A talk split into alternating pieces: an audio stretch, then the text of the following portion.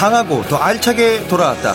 영화로 무기를 무기로 영화를 보는 본격 military 무비 팟캐스트 방위사업청 팟캐스트 무비앤 무기 시즌2 시작하겠습니다.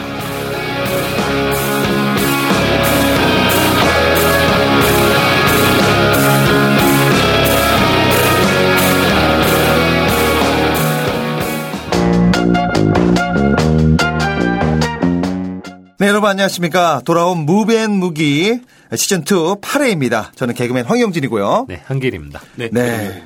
아니, 네, 소개해 주시면 해주셔도 됩니다. 네. 오늘도 역시. 빨리 치고 들어오시네요. 네, 개동혁 연구사님 네. 모셨습니다. 아, 반갑습니다.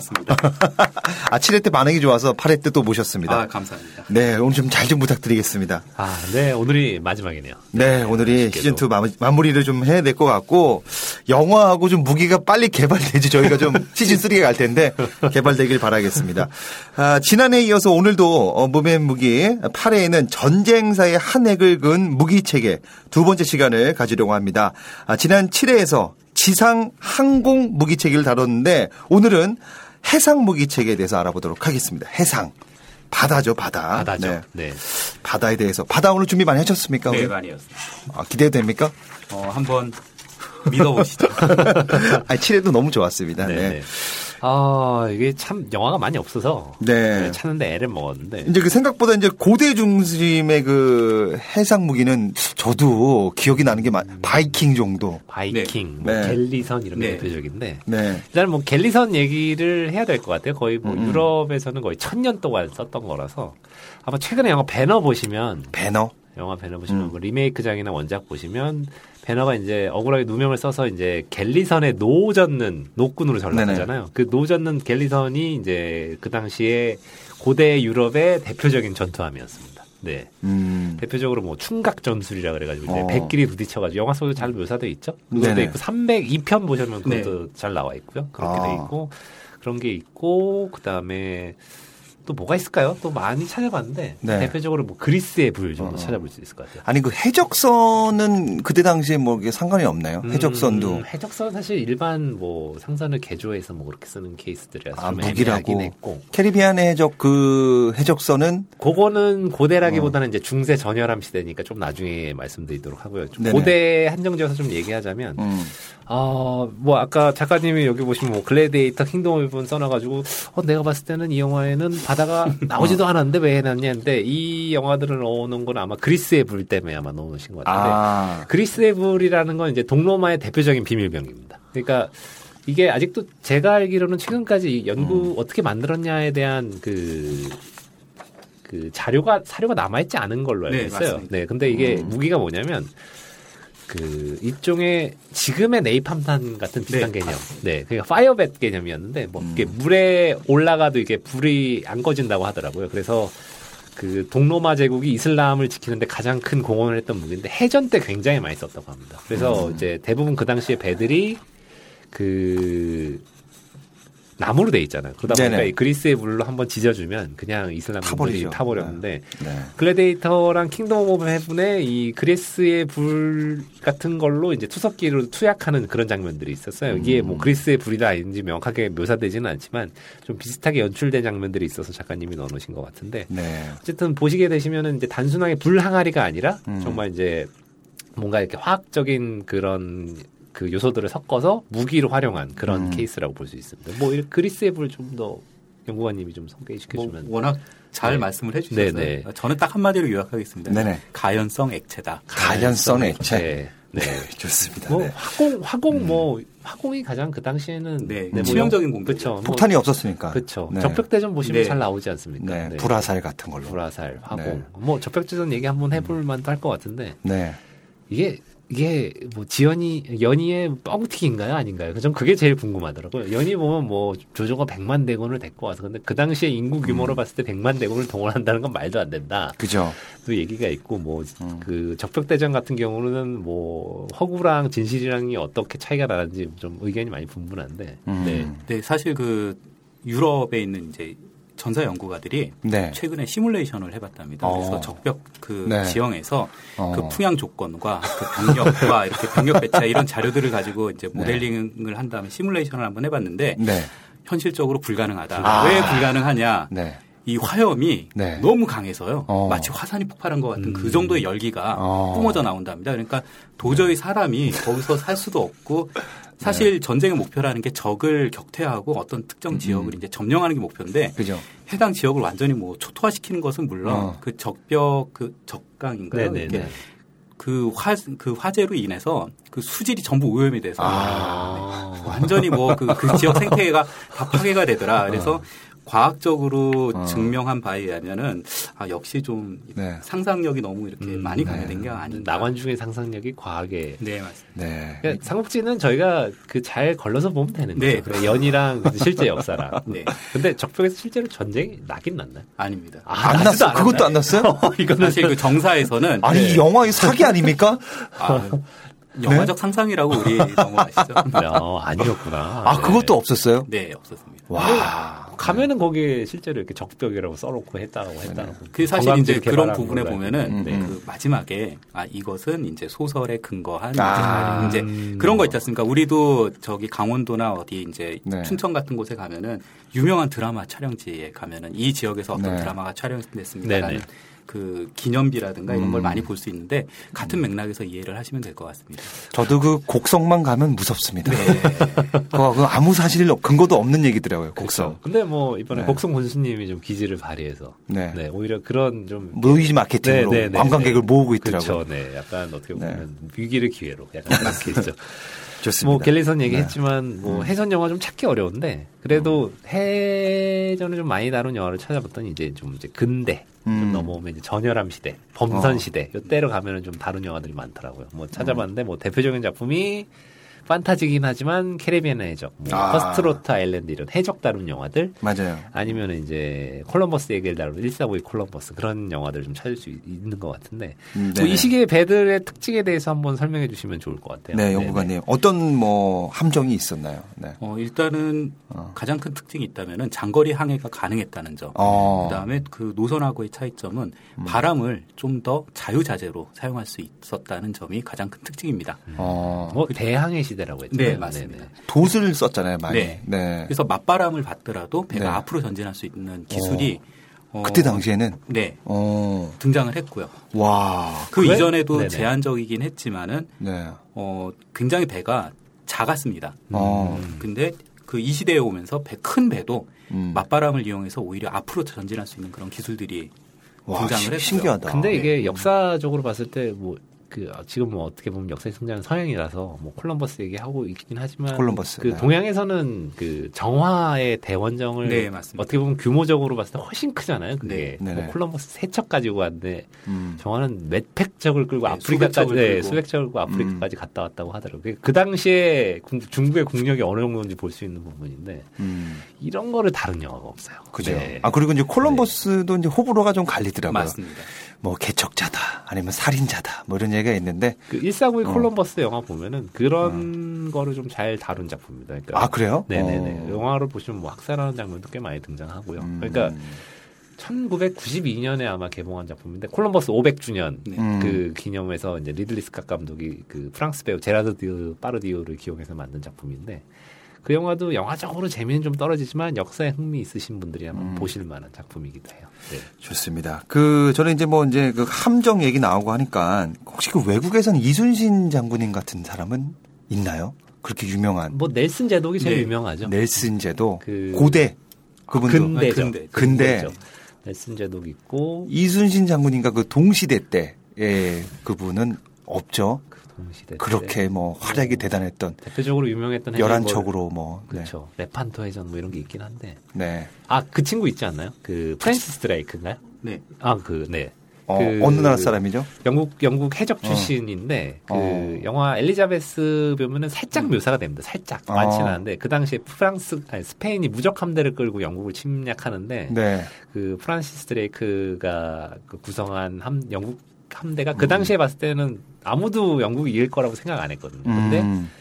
그 무적 함대를 불태워 버립니다. 네. 아, 네, 네. 대단하십니다. 이런 거 어떻게 아세요, 이런 거를? 어렸을 때 만화로 본 역사책. 아니, 돈 안 보십니까? 뭐 어디 매일 영화만 보시는 네, 여러분이 지금 성공한 덕후의 모습을 보고 계십니다. 네, 아, 그래도 얼마 전에 퀴즈 왕으로 500만 원 받으셨잖아요. 어, 네, 아니, 열심히 돈 벌라고 열심히 살고 있습니다. 네. 네, 좋습니다. 자, 그럼 이제 뭐 아까 이제 그 영화 얘기 또 해주셨는데. 네. 뭐 전함 포템 포템키? 네네. 아 네. 요거 이제 조금 더 이제 또 이제 음. 조금 더 가기 이제 요 중간에 좀 더 하나 더 짚고 넘어갈 게 있는데. 네네. 이제 범선하고 전열함 시대가 끝나면 이제 철갑선 시대가 뭐 철갑선 약간 네. 한 몇십 년 안 되는데 네. 아마 상징적인 장면이 남북 전쟁 네. 될 거예요. 그러니까 이게 벤가 탱크인가 탱크 같은 게 막 강에 떠다닙니다. 막 아. 그러니까 철로 된 함선. 그 전까지면 목조로 된 함선이었잖아요. 그 철로 된 거는 거북선이 제일 먼저입니까? 아니면 어디가 먼저입니까? 아직 이건 근거가 아직 아직 명확하게 좀 막 갈리고 있던데. 사실 사실 그 네. 영문으로 음. 번역돼 있는 자료가 부족해서 그렇지 음. 네. 비공식적으로는 거북선에 대한 평가는 굉장히 높고요. 어. 거북선이 제일 먼저죠. 네, 어떻게 그렇습니다. 보면. 네. 사실상 음. 그 배를 그렇게 철갑이나 이렇게 완전히 장갑함으로 음. 만들려는 시도는 과거부터 존재해 왔지만 음. 음. 거북선처럼 이렇게 표준화되고 대량 생산된 그 철갑함은 아마 거북선이 최초라고 볼 수 있고요. 사실 음. 서양에서는 거북선도 굉장히 우수하게 보지만 당시에 우리 해군이 갖고 있었던 판옥선, 아. 판옥, 사실 판옥선을 개조해서 만든 게 거북선이거든요. 아. 그러니까 판옥선의 기본 설계가 워낙 음. 뛰어났기 때문에 음. 어, 거북선이라는 훌륭한 그 군함이 등장할 수 있지 않았나 이런 이제 의견도 많이 나오고 있습니다. 그래서 사실 우리는 판옥선이라고 그러면 뭐, 아, 그게 뭐야, 이렇게, 이렇게 생각하고 음. 거북선을 마치 그 최종 결전병기처럼 생각하는 경향이 있었는데 요번에 그 최근에 개봉한 명랑. 네네. 네, 보시면 거기서도 판옥선이 아주 그죠. 훌륭하게 나옵니다. 예, 네. 거북선 등장하기 전에 네. 판옥선 들이 이제 활약하는 모습들이 나오고요. 음. 물론 영화적인 상상력이 많이 가미되긴 했지만 음. 당대 그 동북아시아 군함들 중에서는 판옥선이 상당히 음. 어, 우수한 뭐 원거리 전투함으로는 거의 끝판왕이었죠. 네, 근, 근, 근, 근해안 전투함이라고 해야 되나요? 네. 어, 원거리도 그렇고 근해도 네네. 그렇고 해안 전투함 네, 사실 뭐 네. 어, 장갑차 정도에 비교할 수 있으니까요. 그렇죠. 아, 네. 당시 대단합니다. 중국에서는 뭐 정크선 이런 네. 걸 운용했었는데 음. 네. 정크선 보면 이제 그 캐리베이저 3에서 보면 주윤발이 타고 다니는 그 배가 이제 정크선이라고. 아, 네, 네. 네. 뭐 그렇긴 합니다. 어쨌든 아까 네. 뭐 장갑함 얘기 나왔는데 그거를 다룬 영화가 한편 있긴 해요. 어떤 그러니까 겁니까? 네. 이제 장갑함이 어찌어찌 흘러해서 아프리카까지 가는데 거기 보물을 숨기고 있다 해서 음. 요즘 보물 탐구가들이 그 장갑함을 찾아서 나선다는 그런 그 adventure 사하라라는 adventure 영화가 있는데 네. 그 영화에서 그 장갑함이 제대로 등장합니다. 음. 그래서 영화 보시면은 돛도 없고 그냥 철로 된 철로 100% 만들어가지고 떠다니는 그런 배예요. 그래서 음. 어, 뭐 이런 배가 다 있나. 어. 딱 보시면 이게 배야라고 생각하는 그런 느낌의 배가 있습니다. 근데 음. 이제 그게 끝나면 이제 본격적으로 우리가 알고 있는 그 네. 전함의 시대가 열리죠. 네. 어. 그게 아마 드레 드레드노트급이라 네. 그러나요? 네, 음. 드레드노트급 전함이라 그러는데. 음. 이게 그 저도 이제 영화를 전공했지만 영화를 전공한 사람들의 악몽 같은 영화가 한 편 있습니다. 러시아 영화의 전함 네, 포템킨이라는 영화가 있는데. 네네. 이게 왜 악몽입니까?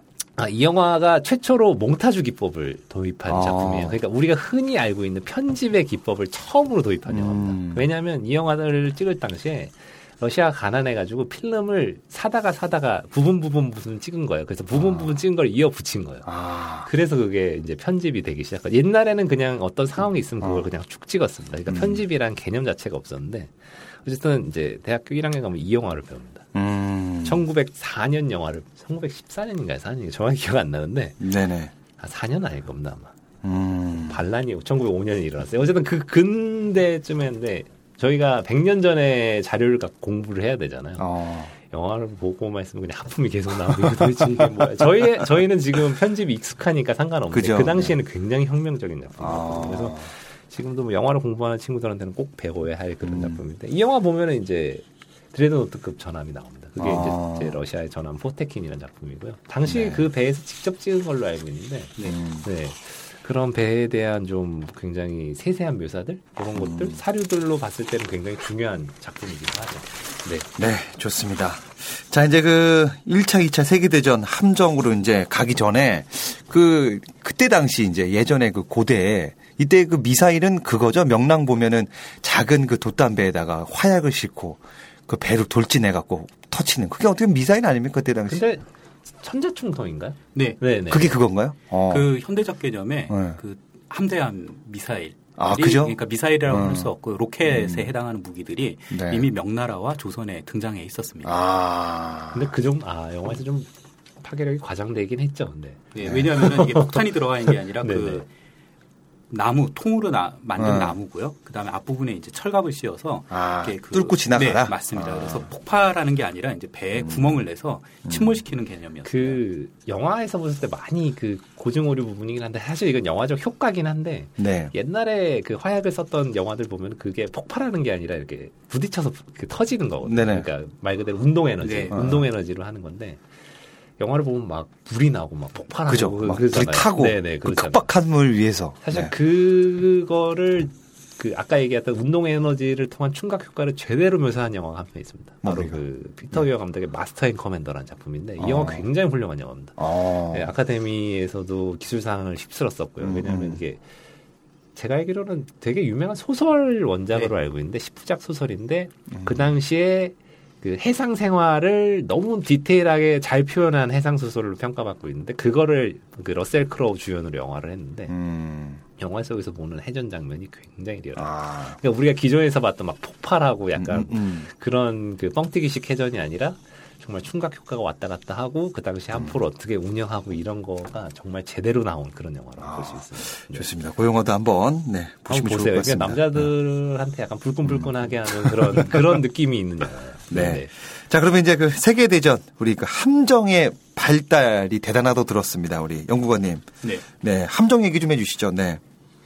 어, 일단 1차 세계대전에 음. 등장한 군함 중에 가장 특징적인 군함은 바로 잠수함입니다. 음. 잠수함. 네, 항공모함보다 잠수함이다. 네, 왜냐하면 어. 항공모함은 네. 항공기 발달과 함께 등장을 했고요. 실제 네. 전쟁 무기로서 활용된 것은 제2차 세계대전, 특히 음. 태평양 전선에서 굉장히 활발하게 사용됐습니다. 음. 그래서 사실 해전의 개념 자체를 완전히 뒤바꾼 무기라고 할 수 있고요. 잠수함이. 아, 항공모함. 항공모함이. 네. 네. 근데 어, 항공모함은 그보다 앞서 제1차 세계대전 당시부터 등장을 했고요. 음. 당시 잠수함은 사실 잠수함이라기보다는 이제 네. 가잠함 음. 혹은 이제 반잠수함. 음. 그러니까 통상적으로는 바다 위를 수상 항해를 하다가 어, 전투 시에만 물속에 들어가는 아주 음. 제한적인 잠수함이었지만 그럼에도 불구하고 굉장히 큰 역할을 했고요. 음. 재미있는 것은 제 1차 대전에 미국이 참전하게 된 원인 중 하나가 음. 어, 독일이 무제한 작전을 펼치면서 네. 미국의 상선을 민간인들이 타고 있는 상선을 독일 잠수함이 격심시켜 버립니다. 아. 그 사건으로 인해서 미국이 이제 제 1차 세계 대전에 음. 적극적으로 참전하는 계기가 됐고요. 음. 어, 역사적으로 보면은 잠수함이 현재도 그렇지만 제 1차 세계 대전 이후 등장한 이후에 굉장히 큰 역할을 합니다. 그래서 아. 그 전에는 큰 전함을 격침시키기 위해서는 네. 같은 급의 전함이 필요했지만 이제 잠수함이 예, 잠수함이 이제 음. 여러 척의 이제 군함과 항공모함을 격침시키는 음. 그런 이제 정과를 올리기도 하고요. 그렇죠. 적은 돈으로 비싼 걸 잡는 게 얼마나 효과적입니까? 음. 잠수함의 최초 개발은 어디인가요? 최초 개발은 영국이라고 아, 있습니다. 아, 영국에서. 근데 제대로 운영한 건 이제 독일이었죠. 맞습니다. 독일이 운영. 지금도 뭐 독일 잠수함이 명품으로 음. 잘 알려져 있잖아요. 네. 네. 자, 그러면 이제 그 저는 항공모함에 관심이 많아서 네. 미국의 항공모함 그 요크타운 요거 네. 좀 설명을 좀 부탁드리겠습니다. 네. 어, 2차 세계대전 특히 음. 이제 태평양 전선에서 활약한 여러 척의 항공모함 중 하나고요. 네. 어, 항공모함의 어떤 그 제1세대 항공모함의 표준이라고 말씀드릴 수 있습니다. 음. 항공모함에 탑재되는 항공기들이 어, 프로펠러 비행기에서 제트 비행기로 변환이 되면서 항공모함도 계속 발전을 해 나가는데요. 네네. 이 요크타운 같은 경우에는 태평양 전쟁 당시에 사용됐던 수많은 항공모함의 어떤 음. 표준이라고 음. 말씀드릴 수 있습니다. 그리고 완성도 측면에서도 어, 굉장히 그 이 피해 복구 부분이 잘 이렇게 설계, 그러니까 음. 내부 설계가 잘 되어 있어서 어, 동급의 일본 항공모함들은 음. 뭐 폭탄 한두 발 맞고 그냥 다 격침되는 맞아요. 일이 벌어졌는데 악하기라는 네, 네. 맞습니다. 근데 음. 요크타운 같은 경우에는 뭐 음. 전선에 몇 번씩 이렇게 어, 큰 피해를 입고도 다시 재복귀하는 그 음. 불사조 같은 그런 전공을 또뭐 불멸의 항공모함이라는 예, 별명도 예, 있었잖아요. 뭐 이거 음. 요크타운 side story 한번 직접 읽어보시면 굉장히 흥미로울 거예요. 음. 네, 아마 제가 알기로는 3일 만에 복귀한 걸로. 네, 그때 네. 그러니까 반파돼서 진주만에 갔다가 3일 만에 다시 뚝딱뚝딱 음. 수리해가. 아까 제가 뭐 1부에 7편에서도 얘기했지만 물량. 네, 물량. 3일 만에 고치는 힘. 네. 엄청난 겁니다. 네네. 네. 이게 네. 그 스타크래프트 얘기 계속하지만 음. SCV들이 시즈 탱크가 되게 수리해 주잖아요. 그 그죠? 속도가 일본하고 다른 거예요. 그냥. 와. 네네. 네.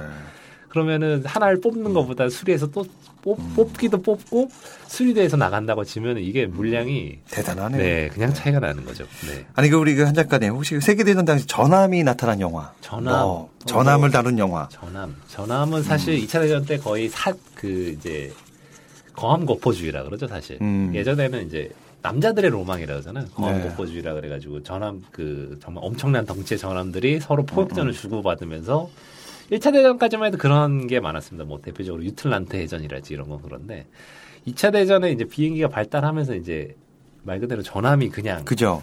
네. 밥이 돼요. 아마 그래서 뭐 가장 대표적인 게 아마 일본의 야마토급 전함들인데 음. 그, 그 영화가 있을 겁니다, 아마. 어, 일본에서 나왔던 좀 약간 극우 영화인데 남자들의 야마토라는 작품이 있어요. 음. 남자들의 야마토의 작품인데 야마토 최후의 순간을 그린 작품입니다. 근데 음. 이 야마토 최후의 출격을 아시는 분들은 굉장히 어떻게 보면 어떻게 보면 그냥 자살 작전이죠. 사실 이게 연료도 제가 알기로는 그 돌아오는 연료 없이 가는 연료만 실는 걸로 알고 있고요. 그래서 그 호위 함대 한 척 없이 그 야마토 혼자 돌랑 달랑 나갔다가 대양으로 네, 그 미군 공격기들한테 그냥 침몰 당하는 그런 내용인데 거기 보면 뭐 굉장히 비, 비장합니다. 뭐 아, 하고 뭐 뭐뭐 뭐, 뭐 해가지고 해서 약간 일본 궁극주의 미화 영화다. 야마토를 뭐 저번 시간에도 제가 야마토에 대한 얘기 했던 것 같은데 나중에 그 우주전함 야마토라는 그런 애니메이션 나오잖아요. 그러니까 일본 사람들은 그 네. 야마토 전함에 대한 로망이 좀 있는 것 같아요. 근데 되게 웃긴 게 뭐냐면 그 2차 대전 당시에는 일본 국민들이 야마토라는 전함이 있는지도 몰랐습니다. 왜냐하면 그 야마토란 전함이 어떻게 보면 굉장히 비밀 결전병이기 때문에 아예 그런 거가 대중적으로 공개가 되지도 않았는데 어떻게 보면 이게 일종의 대전 이후에 뭔가 프로파간다를 통해서 야마토에 대한 그 일본 사람들의 그런 추억팔이를 하는 그런 모습이라고 볼 수 있죠. 뭐 음. 뭐안 좋은 궁극주의 잔재라고 할 수 있습니다. 네. 좋습니다. 네. 그, 또 뭐 영화 다른 거 뭐. 뭐 2차 네. 대전 다룬 영화 또뭐 음. 있을까? 뭐 아까 잠수함 얘기 나왔지만 유보트 음. 안 다룰 수 없죠, 사실. 뭐 독일의 유보트를 탈취하는 뭐 U57 571 같은 영화도 있고요. 아니면 음. 그 유보, 독일 영화인데 볼프강 패터슨 감독의 그 특전 유보트라는 작품. 이 작품은 아마 잠수함 영화 쪽에서는 영원한 마스터피스로 통하는 작품인데 그 당시에 그 사실 잠수함이라는 것 자체가 굉장히 열악해요 생활 환경이 음. 그러다 보니까 거기서 이제 잠수함 생활을 하면서 굉장히 피폐해지는 모습들 그 다음에 그 폭내 구축함을 통해서 이렇게 폭내 공격을 하거든요. 아마 영화 보시면 잘 나올 텐데 그때 그 공포감이 대단하다고 합니다. 이제 잠 아. 어디서 터질지도 이게 창문도 없잖아요. 잠수함이 사실 음. 그 소음으로만 들려오는 공포감이 대단하기 때문에 거기서 이제 미쳐가는 수병들의 모습들 이런 거를 굉장히 잘 그린 작품 중 하나입니다. 음, 좋습니다. 네. 잠수점을 다룬 또 영화 뭐가 있을까요? 뭐 한국만 못지않게 잠수함도 대단한데 그죠? 잠수전만 다룬 영화 있을까? 뭐 이게 음. 2차 대전은 조금 찾아보니까 없는 것 같은데 뭐 이제 현대전으로 오면은 뭐 붉은 10월 같은 영화, 붉은 10월 같은 영화 있기는 하죠. 네네. 음. 그때는 이제 그 배경이 몇 년도인가요? 그때 당시. 이제 냉전 시대 때. 음. 네, 냉전 시대 때 90년대 초반으로 넘어오긴 하죠. 네. 음. 또뭐 없나요? 또 잠수전. 잠수... 계속 물어보는데. 잠수정을 다룬 공포 영화 같은 것도 있습니다. 공포 영화? 네, 네. 왜냐하면 어. 아, 이게 국내에서는 그렇게 크게 유명한 영화는 아닌데, 아, 제가 제목이 아리까리한데, 음. 아마 2차 대전 배경일 겁니다. 배경인데, 그 잠수함의 어떤 유령이 출몰해서 그러니까 그 음. 잠수함이 주는 그 폐쇄적인 환경이 주는 거를 공포 영화를 활용한 작품인데 아마 빌로우라는 영화일 겁니다. 제가 제목이 이제 생각나는데 아마 빌로우라는 작품인데 그 영화도 공포 영화 관점에서 보면은 꽤 쓸만한 작품인데 음. 때문에 한번 보시면 좋을 것 같습니다. 네. 좋습니다. 아뭐 우리 그 잠수전 네. 그때 당시 그 우리나라의 그 잠수전 현황은 어땠나요? 그때 당시 세계 없죠. 네. 없었어요, 잠수함이? 네. 없었습니까? 네. 네. 그 당시에 일제 강점기 네. 때문에 네. 아마 그 자폭용 잠수정을 만들곤 했을 겁니다. 그때 당시에 우리 그 이제 그 어, 해군 어떤 정도의 활약을 없죠. 네. 없었죠? 네, 네. 나라가 없는데 어떻게 해군이 있습니까? 네. 그때 당시에 고종이 무슨 일본에서 큰 무슨 함전 그 여객선을 들여와서 뭐 전투선으로 바꾸려고 했던 뭐 그런 기록은 제가 본 것 같은데 네. 그만큼 취약했다는 거죠. 취약했던 어. 부분도 있고 사실 네. 최근에 이제 계속 밝혀지고 있습니다만은 음. 어, 우리 그러니까 대한제국의 최초의 군함에 대한 연구가 지금 활발히 음. 진행되고 있는데요. 네. 어, 사실은 그 고종 황제께서 사기를 당하신 아. 거 아닌가. 맞아요. 네 그런 내용이 네. 밝혀서 굉장히 이제 마음이 아픕니다. 꽤 많은 돈을 주고 구매를 하셨다고 알고 있는데. 네. 네. 어쨌든 참, 네. 그때 조금만 더 국방이 좀 좋았다면. 네. 근데 중요한 게 그 당시에 제가 알기로는 청일 전쟁 때 음. 해군 전력은 북양 함대가 압도적으로 네. 좋았던 걸로 알고 있거든요. 근데 음. 그게 전술 그러니까 운영의 문제죠 결과적으로. 그래서 그죠. 일본한테 완전히 음. 대참패합니다 그냥. 네. 그때 당시 일본은 좀 해선 해 그 해군이 좀 강력했죠 조금. 네. 네 동북아시아에서 굉장히 강력한. 2차 대전 음. 개전 당시에 세계 3위였습니다. 아, 네네네. 네, 해상 전력은 네. 대단했습니다. 네. 자, 그러면 이제 여기서 이제 일부를 좀 마무리를 좀 하도록 하겠습니다. 어, 전쟁에서 공격, 방어도 중요하지만 소송을 무시할 수 없는데 우리나라도 한국 전쟁 당시 수송선 하면 빼놓을 수 없는 사례가 있죠. 바로 흥남 처수 작전. 그죠? 네네. 여기에 대해서는 2부에 더 자세하게 알려드리도록 하겠습니다. 저는 2부에 다시 찾아뵙도록 하겠습니다. 감사합니다. 음.